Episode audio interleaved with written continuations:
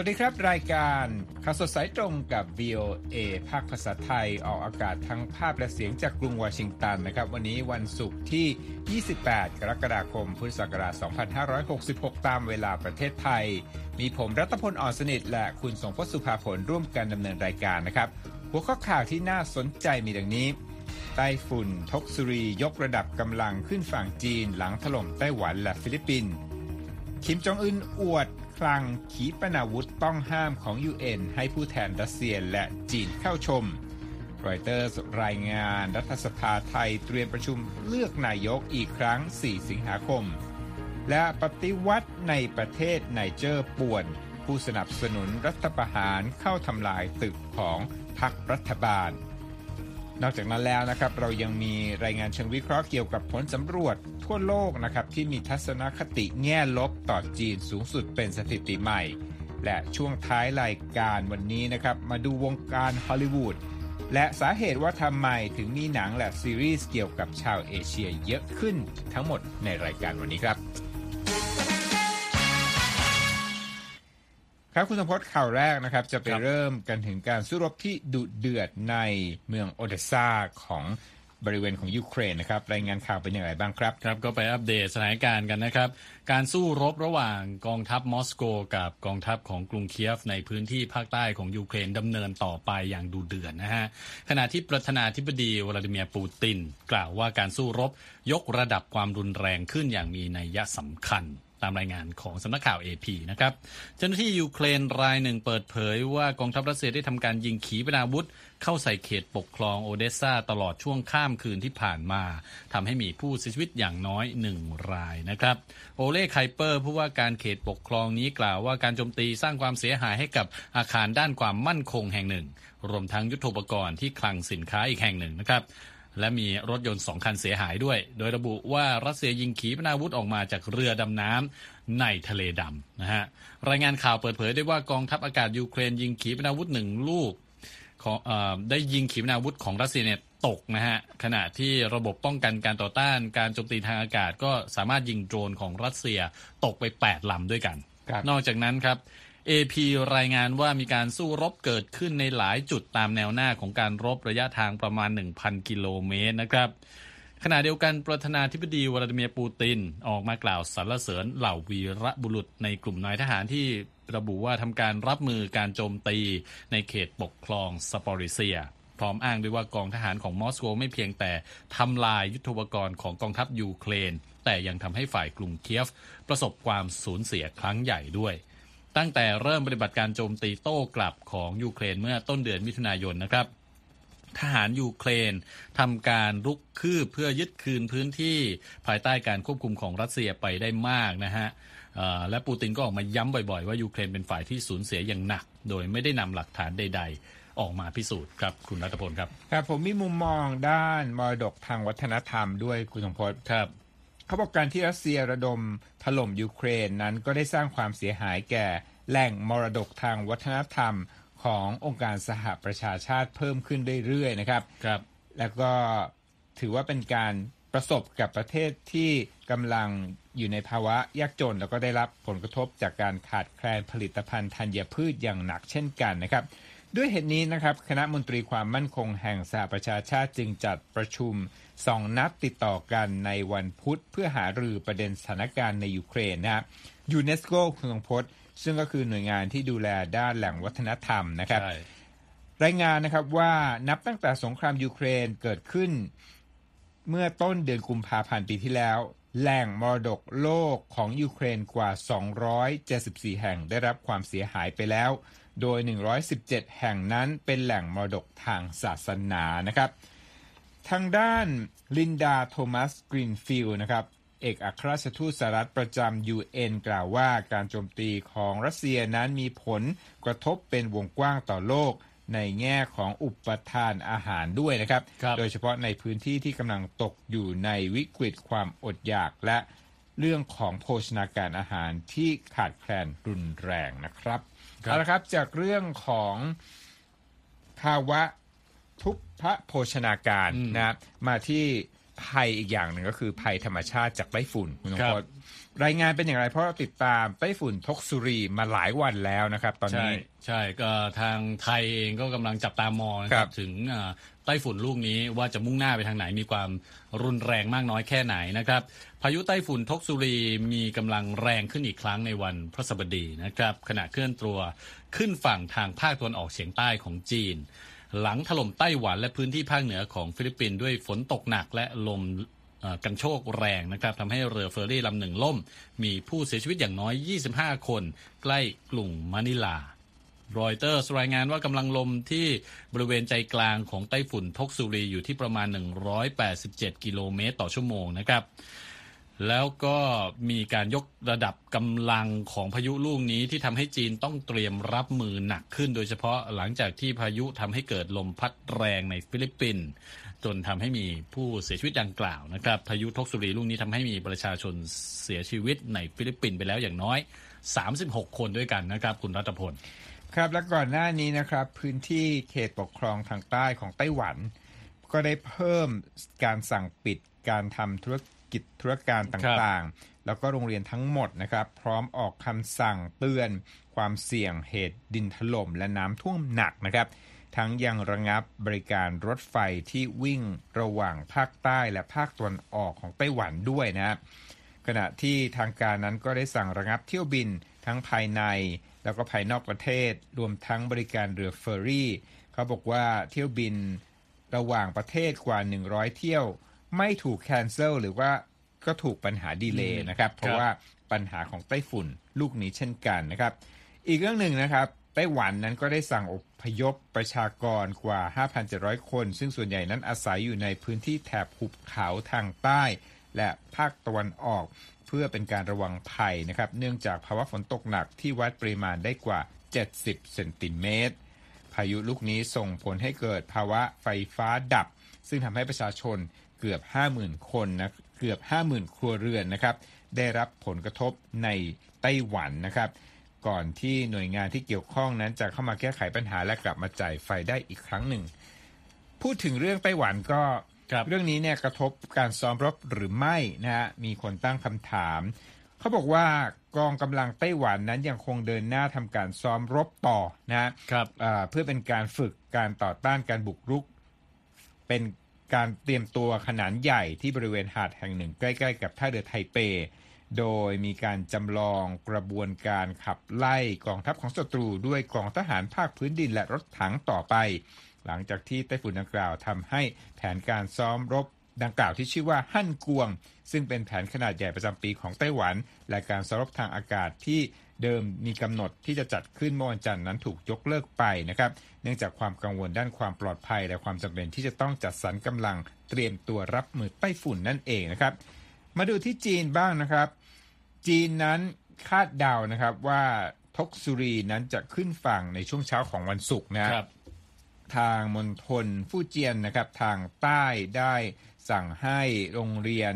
ธุรกิจแล้วก็โรงงานในเมืองสามแห่งที่อยู่ติด ทางชายฝั่งนั้นปิดทำการชั่วคราว ขณะที่เจ้าหน้าที่ดูแลน้ำท่วมในเมืองเซเหมินซึ่งเป็นหนึ่งในสามเมืองดังกล่าว ออกคำเตือนให้ประชาชนระวังผลกระทบที่รุนแรงจากพายุใต้ฝุ่นลูกนี้ด้วยนะครับ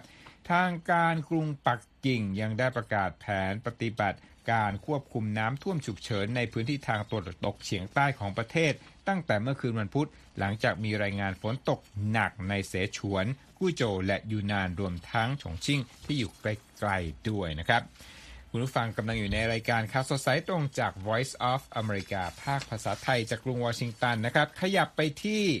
เกาหลีเหนือกันบ้างคุณสงพจน์ครับประธานาผู้นำเกาหลีเหนือนะฮะคิมจองอึนก็ นำรัฐมนตรีกลาโหมรัสเซียที่อยู่ระหว่างเยือนกรุงเปียงยางไปเยี่ยมชม นิทรรศการด้านกลาโหมนำเสนอขีปนาวุธวิถีโค้งที่สหประชาชาติ สั่งห้ามพัฒนานะคะตามการเปิดเผยของสื่อของทางการเกาหลีเหนือในวันพฤหัสบดีเซอร์เกย์ชอยกู รัฐมนตรีกลาโหมรัสเซีย พร้อมคณะผู้แทนจากรัฐบาลจีน ซึ่งรวมถึงสมาชิกโพลิตบูโรนะฮะซึ่งเป็นคณะกรรมการถาวรของพรรคคอมมิวนิสต์จีน เดินทางเยือนเกาหลีเหนือสัปดาห์นี้เพื่อร่วมการฉลองครบรอบ 70 ปีของการสิ้นสุดสงครามเกาหลีที่กรุงเปียงยางฉลองในฐานะวันแห่งชัยชนะนะครับ ชอยกูต้องเป็นรัฐมนตรีกลาโหมรัสเซียคนแรกนะครับที่เดินทางเยือนเกาหลีเหนือ นับตั้งแต่การล่มสลายของสหภาพโซเวียตนะครับสำหรับเกาหลีเหนือนั้น การเดินทางเยือนของแขกจากรัสเซียและจีนถือเป็นครั้งแรกที่มีการเปิดประเทศ ต้อนรับบุคคลภายนอก นับตั้งแต่เกิดการระบาดของโควิด -19 นะครับ สื่อ KCNA ของรัฐบาลเกาหลีเหนือรายงานว่ารัฐมนตรีชอยกู ได้นำจดหมายจากประธานาธิบดีวลาดิเมียร์ปูตินให้กับคิมจองอึนและผู้นำเกาหลีเหนือก็ได้กล่าวขอบคุณนะครับ ปูตินที่ส่งคณะผู้แทนทางทหารมาร่วมงานฉลองในสัปดาห์นี้ สำนักข่าวกรุงเปียงยางยังรายงานว่าผู้นำคิมแสดงทัศนะต่อประเด็นที่มีความกังวลร่วมกันในการฝ่าฟันเพื่อปกป้องอธิปไตย พัฒนาการและผลประโยชน์ของสองประเทศนะครับ จากการดำเนินการกดขี่ตามอำเภอใจของพรรคจักรวรรดินิยม และเพื่อให้ความยุติธรรมและสันติภาพระหว่างประเทศเกิดขึ้นจริงรายงานข่าวยังบอกด้วยนะครับ คุณรัตพลบอกว่าผู้นำคิมได้นำรัฐมนตรีกลาโหมรัสเซียเนี่ยเดินทัวร์งานเทศกาลอาวุธของเกาหลีเหนือ โดยภาพถ่ายที่ได้รับการเผยแพร่ออกมาแสดงให้เห็นภาพของผู้นำคิมและแขกทั้งหลาย ขณะชมการจัดแสดงขีปนาวุธ วิถีโค้งที่ประจำไว้ที่ฐานปล่อยนะครับ แล้วก็มีภาพที่เชื่อว่าจะเป็นน่าจะเป็นโดรนรุ่นใหม่ของเกาหลีเหนือด้วย รายงานข่าวบอกว่า คิมยังได้ต้อนรับหลี่หงจงนะครับ สมาชิกโพลิตบูโรจีน แล้วก็ร่วมหารือกัน โดยผู้แทนจีน มอบจดหมายจากประธานาธิบดีสีจิ้นผิงให้กับ ผู้นำกรุงเปียงยางเช่นกันครับครับดูภาพเป็นการจัดใหญ่นะฮะแล้วก็มีแขกอาวุโสนะของทั้งสองฝ่ายร่วมประชุมในครั้งนี้นะครับครับเอาละไปที่เรื่องราวที่เกี่ยวข้องกับความขัดแย้ง ทางเศรษฐกิจ แล้วก็เทคโนโลยีระหว่างจีนกับญี่ปุ่นกันบ้างครับคุณผู้ชม รัฐบาลญี่ปุ่นนั้นได้ออกคำสั่งควบคุมการส่งออกเทคโนโลยีไมโครชิปล้ำสมัยในสัปดาห์นี้นะครับ ซึ่งถูกมองว่ามีจุดประสงค์พุ่งเป้าไปยังจีน และสะท้อนภาพการดำเนินมาตรการจำกัดต่างๆ ที่สหรัฐและเนเธอร์แลนด์ประกาศออกมาเมื่อเร็วๆนี้ด้วยนะครับ ในคำสั่งล่าสุด รัฐบาลกรุงเตียวโกเกียวโตโตเกียวระบุว่าเทคโนโลยีเซมิคอนดักเตอร์ 23 รายการนั้น ถูกสั่งห้ามส่งออก ตั้งแต่วันที่ 23 กรกฎาคมที่ผ่านมา ซึ่งรวมถึงอุปกรณ์ผลิตไมโครชิปล้ำสมัยต่างๆ ด้วยนะครับโยชิอากิ ทากายาม่าจาก Japan Institute for International Affairs ที่กรุงโตเกียวบอกกับ VOA ว่า มาตรการจำกัดการส่งออกล่าสุดนี้จะส่งผลกระทบต่อความสามารถของจีนในการผลิตชิปล้ำสมัยได้นะครับสหรัฐนั้นออกคำสั่งห้ามส่งออกไมโครชิป และเทคโนโลยีเซมิคอนดักเตอร์บางรายการไปยังจีนเมื่อเดือนตุลาคม และเรียกร้องให้พันธมิตรชาติตะวันตกต่างๆ นั้นดำเนินมาตรการตามที่เกิดขึ้นโดยเนเธอร์แลนด์ซึ่งเป็นหนึ่งในกลุ่มผู้ผลิตเซมิคอนดักเตอร์หลักๆ ของโลกนั้นก็ออกคำสั่งมาตรการแบบเดียวกันตั้งแต่เดือนมิถุนายนนะครับสหรัฐประกาศว่าตนนั้นต้องการหยุดกรุงปักกิ่งไม่ให้ใช้เทคโนโลยีเพื่อจุดประสงค์ทางการทหาร ในการประชุมสุดยอดของกลุ่ม G7 เมื่อเดือนพฤษภาคมที่ญี่ปุ่นนั้น พันธมิตรทั้งหมดยอมรับความจำเป็นที่จะลดความเสี่ยงของการที่จีน ใช้อำนาจทางเศรษฐกิจข่มขู่ผู้อื่น และเพื่อหลีกเลี่ยงการพึ่งพาจีนสำหรับเทคโนโลยีเซมิคอนดักเตอร์นะครับทั้งนี้คำประกาศของญี่ปุ่นนั้นแตกต่างจากของสหรัฐและเนเธอร์แลนด์ตรงที่ ไม่มีการระบุชื่อจีนในฐานะเป้าหมายของมาตรการจำกัดการส่งออกนี้ แต่มีรายละเอียดเพียงว่าจะมีผลต่อ 160 ประเทศเท่านั้น อย่างไรก็ตามนะครับ กรุงปักกิ่งก็ได้ออกท่าทีโกรธเกลี้ยวขึ้นมาทันทีคุณสงพจน์เหมาหนิงโฆษกของกระทรวงต่างประเทศจีนบอกกับสื่อ ในวันที่ 24 กรกฎาคมที่ผ่านมาว่า ญี่ปุ่นนั้นไม่สนใจต่อความกังวลอย่างรุนแรงของจีน และยืนยันที่จะเดินหน้าปฏิบัติตามมาตรการควบคุมการส่งออกที่ชัดเจนแล้วว่าพุ่งเป้ามาอย่างจีน จีนบอกนะครับว่าเราจะจับตาดูผลของกระทบของมาตรการเหล่านี้ และจะปกป้องผลประโยชน์ของเราอย่างแน่วแน่นะครับเอาละครับ คุณผู้ฟังสามารถเข้าไปฟังอ่านนะครับ แล้วก็ติดตาม รายการของ Voice of America ภาคภาษาไทยนะครับ ได้ที่เว็บไซต์ voa thai com นะครับ ทั้งยังตามเราทางโซเชียลมีเดียต่างๆนะครับ ทั้ง Facebook YouTube Twitter Instagram และ Spotify ครับ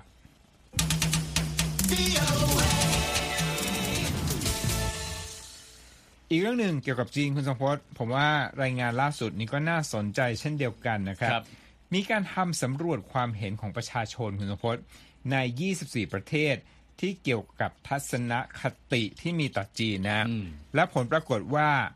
67%นะคร่าวๆคือ 2 ใน 3 ของประชากรวัยผู้ใหญ่ในประเทศเหล่านี้เนี่ยมีทัศนคติแง่ลบต่อจีน และมีไม่ถึงร้อยละ28 ที่มองจีนในแง่บวก โดยในรายประเทศบางส่วนนั้น ความคิดเห็นด้านลบต่อจีนอยู่ในระดับสูงสุด เป็นสถิติใหม่ด้วย ใช่ครับ ก็เป็นรายงานที่จัดทำโดยศูนย์วิจัยพิวนะฮะหรือว่า Pew Research Center เผยแพร่ในวันพระสบดีนี่เองนะฮะรวบรวมความเห็นประชากรวัยผู้ใหญ่นะฮะใน 24 ประเทศทั่วโลกจำนวนมากกว่า 27,000 คน ระหว่างวันที่ 20 กุมภาพันธ์นะครับถึง 22 พฤษภาคมปีนี้ โดยเน้นสอบถามความเห็นที่มีเกี่ยวกับจีน แล้วก็ประธานาธิบดีสีเจิ้นผิงนะครับ นักวิเคราะห์บอกว่าทัศนคติด้านลบต่อจีนในหลายประเทศเนี่ยเกิดจากการรับรู้นะครับ ว่าจีนเป็นภัยคุกคามต่อผลประโยชน์ ทางเศรษฐกิจและการเมืองการปกครองของประเทศนั้นๆ ตลอดจนความถดถอยด้านสิทธิมนุษยชนในประเทศจีนเองนะครับซูซาแอนนาเฟรนซี่ผู้ช่วยศาสตราจารย์ที่มหาวิทยาลัย National ตรงหัวในไต้หวันบอกว่า การถดถอยของสถานการณ์ด้านสิทธิมนุษยชนในมณฑลซินเจียงและฮ่องกงทำให้ชาติยุโรปเนี่ยต้องมาหารือกันอีกครั้งว่าจะปรับสมดุลความสัมพันธ์กับจีนอย่างไรนะครับ รวมถึงมีการเปิดรับจีนน้อยลงด้วย ส่วนคริสตินหวงนะฮะนักวิจัยของศูนย์วิจัยพิว ซึ่งทำงานสำรวจชิ้นนี้ก็กล่าวกับ VOA บอกว่าเราเห็นระดับการเพิ่มขึ้นของทัศนคติด้านลบที่มีต่อจีนในประเทศรายได้สูงหลายประเทศ หลังจากเกิดการระบาดใหญ่ของโคโรนาไวรัสนะครับคุณรัตพลครับและเมื่อถามไปถึงบทบาทของจีนบนเวทีโลก 71%ของผู้ตอบแบบสอบถามบอกว่า จีนไม่ได้มีส่วนร่วมในการสร้างสันติภาพและความมั่นคงของโลก แม้ว่าที่ผ่านมาจีนพยายามวางบทบาทเป็นผู้สร้างสันติภาพทั่วโลกนะครับ เช่น เข้าไปไกลเกลี่ยข้อตกลงสันติภาพระหว่างอิหร่านกับซาอุดิอาระเบีย รวมทั้งจัดทำแผนสันติภาพ 12 ขั้นสำหรับสงครามยูเครนด้วยนะครับ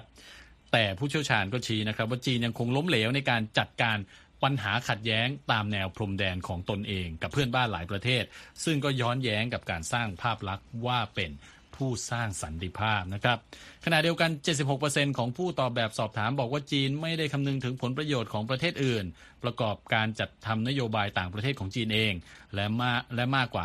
57%คิดว่าจีนแทรกแซงกิจการของประเทศอื่นมากเกินไป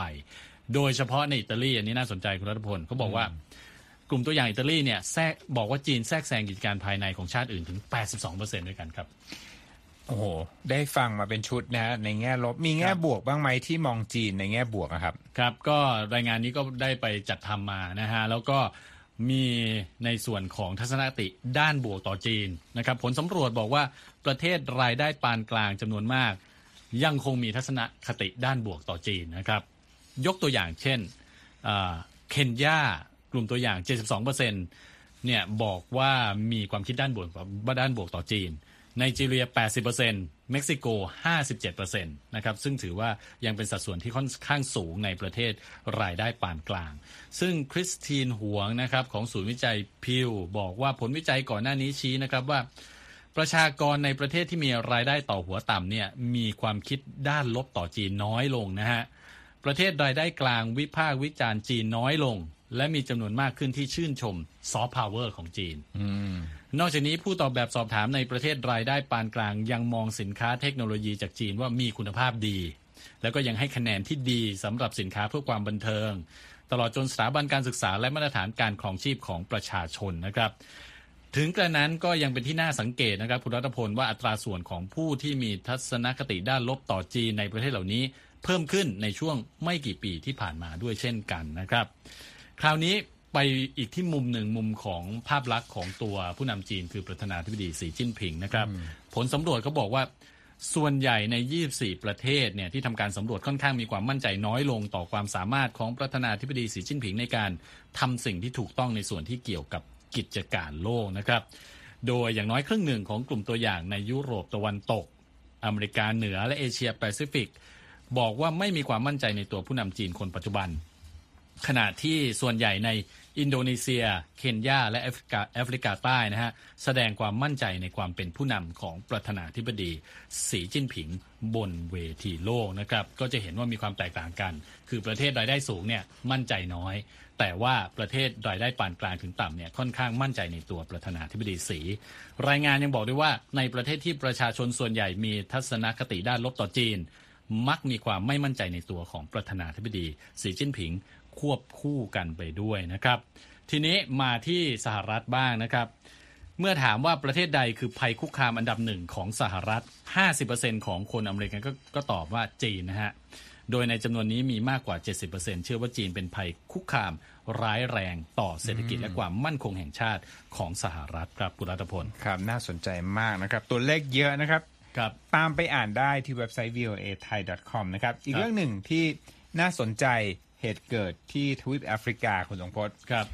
กลุ่มผู้สนับสนุนรัฐประหารในประเทศไนเจอร์นะครับ บุก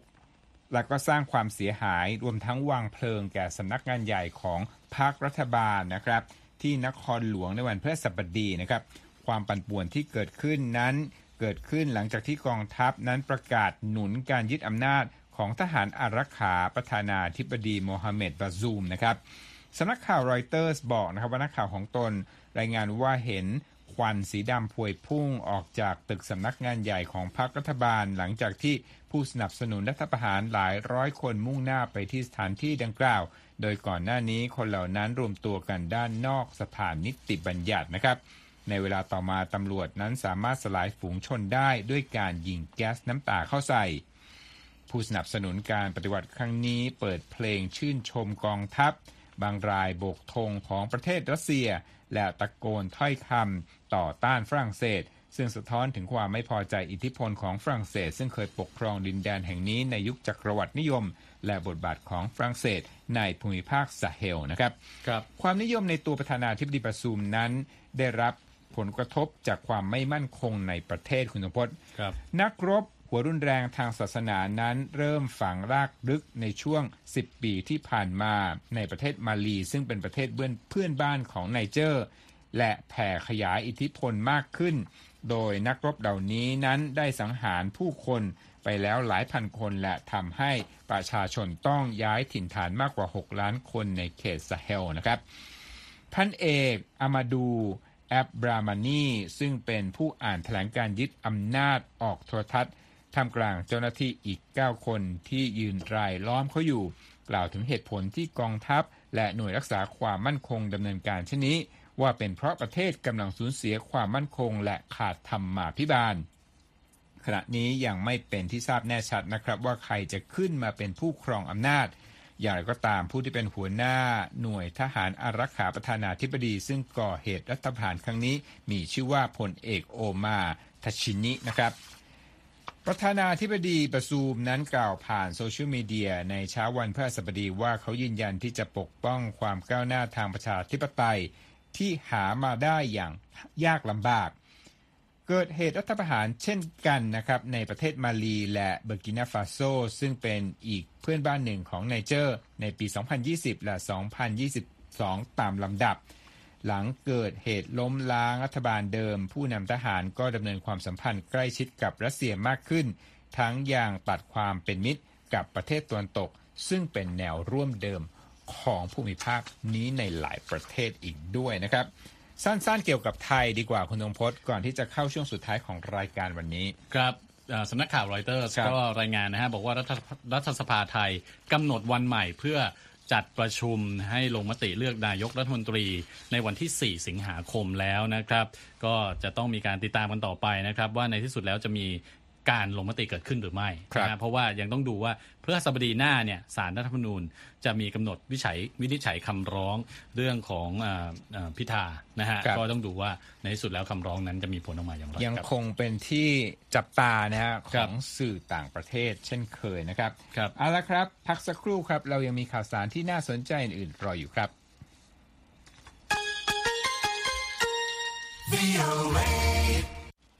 ครับวันนี้หุ้น ตกคุณดาวคุณทรงพจน์ดาวโจนส์ขึ้นมาหลายวันวันนี้ติดลบ 0.67%มาอยู่ที่ 35,282.7 4.72 นะครับ S&P ติดลบ 0.64%มาอยู่ที่ 4,537.41 และ NASDAQ ติดลบ 0.55%มาอยู่ที่ 14,000กับอีก50 จุดและจุด11 นะครับ ท้ายสุดวันนี้นะครับ อย่างที่เกริ่นไปต้นรายการเหตุใดวงการฮอลลีวูดถึงมี หนังและซีรีส์เกี่ยวกับชาวเอเชียเยอะขึ้นนะครับ ตามรายงานนี้ได้จากคุณคมสันศรีธนวิบุญชัยครับ การทำน้ำแข็งใสสไตล์ไต้หวันเป็นส่วนหนึ่งในกิจกรรมด้านวัฒนธรรม ที่ซีซีซูผู้อำนวยการค่ายฤดูร้อนไต้หวันในกรุงวอชิงตัน ใช้เป็นกิจกรรมสอนเด็กๆ รวมถึงลูกสาววัย 13 ปีของเธอ เด็กๆเหล่านี้เป็นลูกหลานของผู้อพยพที่มาจากไต้หวัน ผู้อำนวยการซูรู้สึกดีที่เยาวชนเหล่านี้ ได้เห็นคนเชื้อสายเอเชียอยู่ตามหน้าจอโทรทัศน์และโรงภาพยนตร์ในอเมริกา I'm really enjoying the representation that is being put into the media. เอมานูเอลโรเบิร์ตส์ลูกสาวของผู้อำนวยการซูและเป็นนักเรียนที่เข้าร่วมในค่ายฤดูร้อน เธอบอกว่าตัวของเธอนั้นรู้สึกสนุกกับการนำเสนอภาพลักษณ์ที่ถ่ายทอดผ่านสื่อ อย่างเช่นในภาพยนตร์เรื่อง Shang-Chi and the Legend of the Ten Rings ชาวเอเชียและชาวอเมริกันเชื้อสายเอเชีย สามารถเป็นซูเปอร์ฮีโร่ได้ หรือว่าซีรีส์เรื่อง American Born Chinese ที่ฉายบนบริการสตรีมมิ่ง Disney Plus ผู้อำนวยการซูรู้สึกถึงประสบการณ์ร่วมจากซีรีส์เรื่องนี้ I remember having my name mispronounced. I rem- I absolutely remember having a brand new Asian เธอบอกว่าเธอนั้นจำได้ตอนที่มีคนออกเสียงชื่อของเธอผิด เธอยังจำได้ตอนที่มีนักเรียนเชื้อสายเอเชีย ซึ่งเป็นชาวจีนก็มาเรียนในชั้นประถม ตัวของเธอถูกดึงออกมาจากการสอน เพื่อช่วยแนะนำนักเรียนใหม่คนนี้ ผู้ผลิตผลงานบันเทิงในแวดวงฮอลลีวูดถูกกล่าวหาว่าทำการเซ็นเซอร์ตัวเอง เพื่อหลีกเลี่ยงความไม่พอใจจากรัฐบาลจีน และเพิ่มโอกาสด้านธุรกิจในการทำตลาดภาพยนตร์ในจีน ซึ่งเป็นตลาดขนาดใหญ่ อย่างไรก็ดีครับดูเหมือนว่าทุกอย่างกำลังเปลี่ยนไป they realize that it's not as automatic as they thought. And the kinds of investment and sort of ไบรอันฮูอาจารย์ด้านรายการโทรทัศน์และภาพยนตร์จาก San Diego State University ให้สัมภาษณ์กับ VOA ว่า พวกเขาตระหนักดีว่ามันไม่ได้เป็นไปอย่างที่คิดไว้ การลงทุนและการยอมเซ็นเซอร์ตนเอง ไม่ได้เป็นสิ่งที่รับประกันว่าการอนุมัติจากทางการจีนจะเกิดขึ้น เนื่องจากไม่ได้มีโอกาสที่แน่นอนในการเข้าถึงตลาดจีน ผู้สร้างในฮอลลีวูดจึงเลือกที่จะป้องกันตนเอง โดยเล่าเรื่องราวของชาวอเมริกันเชื้อสายเอเชีย ตามแนวคิดสากล เย้าจางยูทูบเบอร์ชาวจีนที่อาศัยในแคนาดา มองว่าการที่ภาพยนตร์และรายการที่มีความเกี่ยวข้องกับชาวอเมริกันเชื้อสายเอเชีย ถูกนำเสนอมากขึ้น สาเหตุหนึ่งอาจมาจากเหตุการณ์ความเกลียดชังที่มีต่อชาวเอเชีย ซึ่งเป็นข่าวพาดหัวในช่วงที่มีการระบาดใหญ่จางกล่าวนะครับว่าบางคนโดยเฉพาะชาวจีนอยากที่จะบอกให้โลกรู้ว่าเราไม่ได้เป็นสายลับกันทุกคน some people, especially Chinese people, wants to show the world that we are not all spies. นักเรียนในค่ายฤดูร้อนบางคนอยากเห็นการนำเสนอตัวละครที่มีภูมิหลังเหมือนกับเขา Well, I usually just think of myself as either Asian American or Taiwanese American. ฟริดดี้เหมิงอธิบายว่า เขามักจะคิดว่าตนเองเป็นชาวอเมริกันเชื้อสายเอเชีย หรือว่าชาวอเมริกันเชื้อสายไต้หวันเท่านั้น ตัวของเขาไม่คิดว่าตนเองเป็นชาวอเมริกันเชื้อสายจีนมากนัก we're seeing a new generation of talent, you know, who's kind of grown up in the industry, you know, since เจ the สัน 90s. โค อาจารย์ด้านภาพยนตร์ศึกษาจากฮ่องกง ชี้ว่าชาวเอเชียเป็นเชื้อชาติและกลุ่มชาติพันธุ์ที่เติบโตเร็วที่สุดในสหรัฐ นอกจากนี้ยังมีชาวอเมริกันเชื้อสายเอเชียที่ทำงานในวงการฮอลลีวูดจำนวนมากขึ้นอีกด้วยโคให้ทัศนะว่าเรากำลังเห็นคนรุ่นใหม่ที่มีความสามารถเติบโตขึ้นมาในวงการ ตั้งแต่ยุค 90 และยุค 2000 ซึ่งพวกเขาก้าวเข้ามาในระดับที่สามารถมีอิทธิพลในวงการ we're three generations in, at least on the East Coast, where if a child wants to ซี be ซีซูผู้ something ในวยการค่ายฤดูร้อนให้ความเห็นทิ้งท้ายนะครับว่า อย่างน้อยครอบครัวเชื้อสายเอเชียในรุ่นที่ 3 ที่อาศัยอยู่ในฝ้ากตนออกของสหรัฐเปิดกว้างมากขึ้น เมื่อลูกสนใจอยากทำอาชีพอื่น นอกเหนือจากหมอ ทนายความและวิศวกร เราจะไม่กดดันหรือยับยั้งเด็กๆ เพื่อที่จะเปลี่ยนความชอบของพวกเขา ผมคมสันศรีธนะวิบุญชัย VOA รายงาน ครับและที่จะไปก็เป็นรายการข่าวสดสายตรงวันนี้นะครับ ผมและคุณสงพจน์ต้องลาไปก่อน สวัสดีครับ สวัสดีครับ